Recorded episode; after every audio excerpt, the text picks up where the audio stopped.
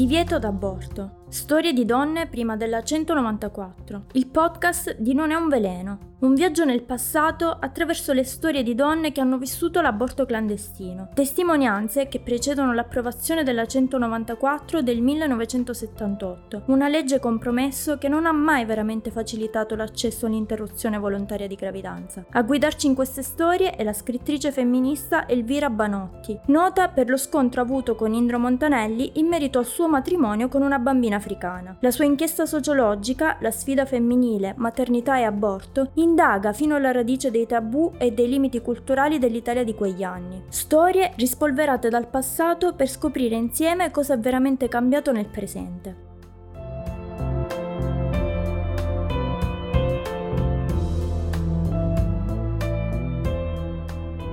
Intervista numero 75. 23 anni, quarto anno di lettere e filosofia. Roma. Per me l'aborto è stato particolarmente traumatico, per il contesto che lo circondava, per il fatto che era conseguenza di un rapporto non canonico. Non era un rapporto tra un ragazzo e una ragazza che credono di volersi bene e al momento della difficoltà scoprono che non è così. Il mio era un rapporto tra un giovane e un adulto di 45 anni. Questa relazione, io mi sono resa conto della gravità del rapporto e della normalità di questo proprio quando sono rimasta incinta e questo elemento reale ha costruito uno shock violentissimo che mi ha fatto considerare le cose secondo un punto di vista più critico. Insomma, l'aborto mi ha messo di fronte a problemi più reali e se da una parte ha determinato in me un crollo psicologico, dall'altra ha determinato l'inizio di una revisione del modo di vivere. Questo scontro, questo incidente, è stato per me una fortuna altrimenti avrei continuato a vivere in uno stato di sogno nevrotico. Perciò questa scelta, per quello che riguarda il valore che ha avuto per me, l'aborto è stato come la scoperta della mia persona. Mentre invece rimane la negatività del fatto in sé, perché io ho sofferto moltissimo per poterlo fare materialmente. Adesso qui ti potrei raccontare com'è andata.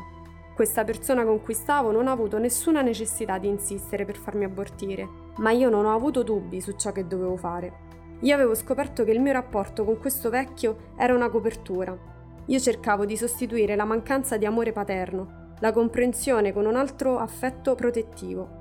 E al momento in cui sono rimasta incinta, ho scoperto che era una mistificazione, che io non avevo inteso avere una relazione sessuale.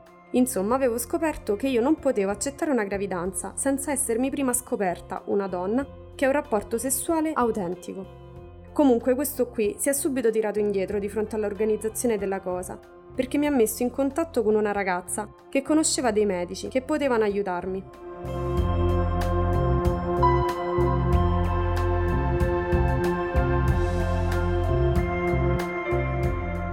L'indifferenza di quest'uomo ha contribuito alla scelta dell'aborto? Ma per me era del tutto inconcepibile il fatto di avere un figlio con quella persona perché proprio in quel momento mi sono accorta dell'assurdità della cosa e ho pensato come liberarmene.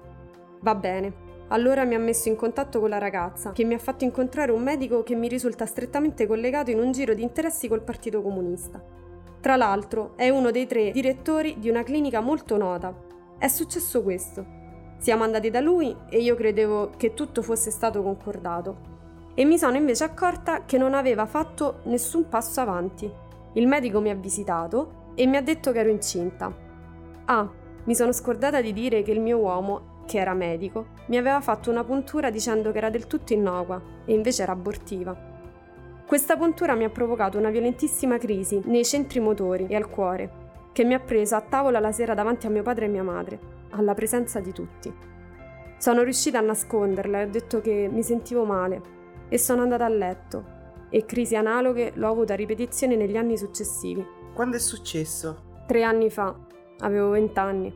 Tornando al ginecologo mi ha visitato e mi ha detto: Che vuole fare? Perché non si sposa?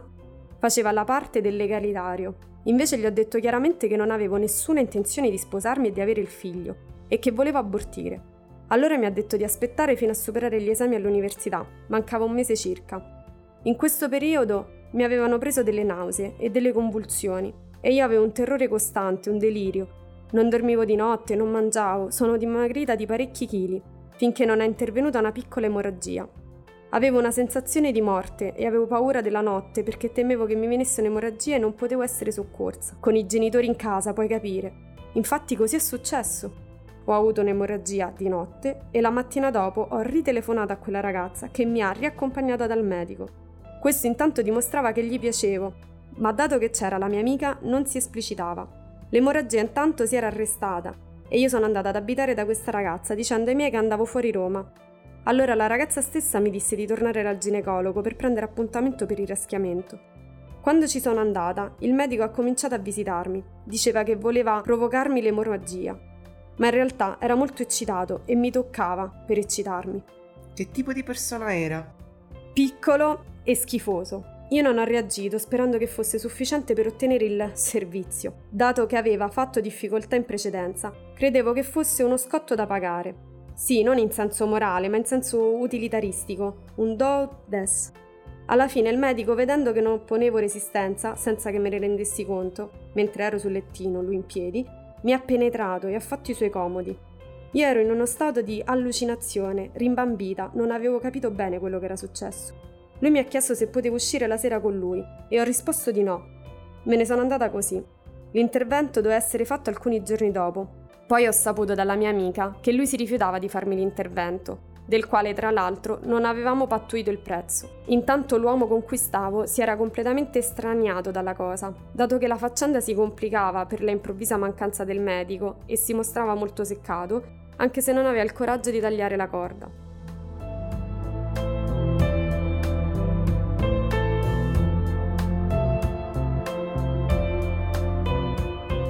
Fortunatamente la mia amica ha trovato un sostituto che mi ha fatto l'operazione di notte, così, in ambulatorio.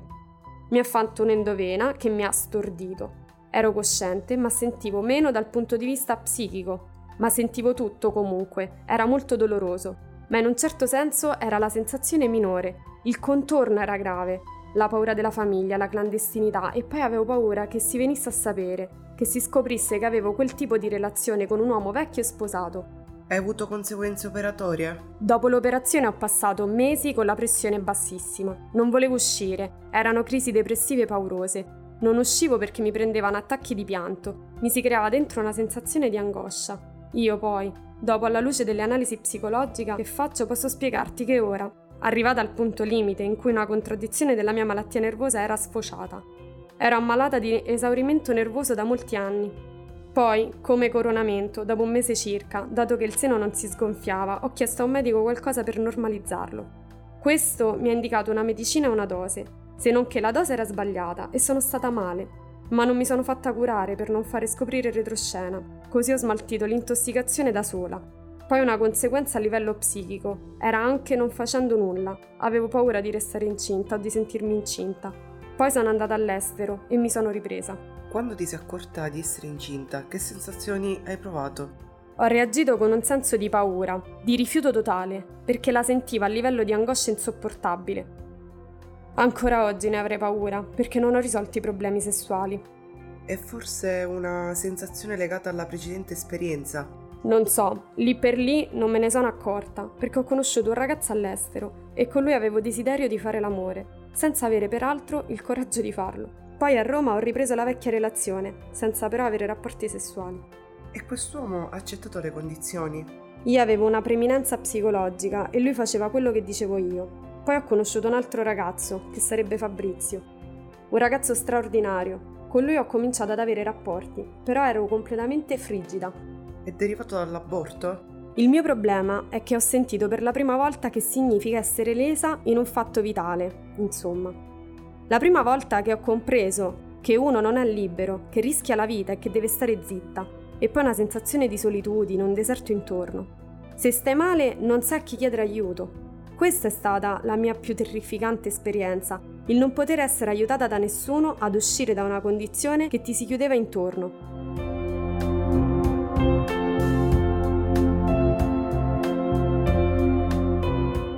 Io non penso a questo problema a livello strettamente individuale, ho incamerato il trauma con le conseguenze di ordine pratico. Come sono entrata in crisi, ne ho potuto uscire. In questa esperienza sentivo una generica ribellione e sentivo che era ingiusto essere isolate. Io me lo sono procurata con tutti i mezzi per non farmi strumentalizzare fisicamente. Se non volevo fare il figlio, dovevo poter non farlo. E ho sentito che era barbarico dover agire subendo tutti questi ricatti. So che per le donne è difficilissimo incanellare il senso positivo, il frutto di certe esperienze, perché la donna lo vive individualmente, come un male che deriva principalmente da lei stessa. Di fatto non sono riuscita ad oggettivarla, neppure io questa cosa. Quando tu mi ti sei presentata con questa tematica elaborata e complessa, io ho capito che non avevo dato nessun corso alla mia esperienza fatta, che avevo solamente cercato di continuare a vivere lasciando che la rabbia si indirizzasse inconsciamente verso altre direzioni. Tant'è vero che io, per esempio, dopo di allora ho cominciato ad occuparmi più attivamente di politica, ma senza nessuna associazione a livello cosciente. Adesso credo che possiamo indirizzare una lotta. Ci credo moltissimo. È una scoperta fondamentale della mia vita, quella di vedere che non esiste niente di più grande, niente di più grave che non possa essere modificato. Quello che stai facendo con questo lavoro mi dà una soddisfazione immensa, mi ha dato una certezza, cioè che devo raggiungere gradi di consapevolezza più alti, perché mi rendo conto che non sono ancora in grado di gestire una lotta, anche proprio a causa dei drammi subiti, che mi hanno dato un senso di inferiorità terribile. Non uscivo perché non ero più sicura di me. Mi era stata tolta la certezza di poter sopravvivere in un mondo come questo senza subire violenza, senza la sicurezza di essere una persona con dei diritti. Perché col trattamento ricevuto mi era stata tolta ogni dignità.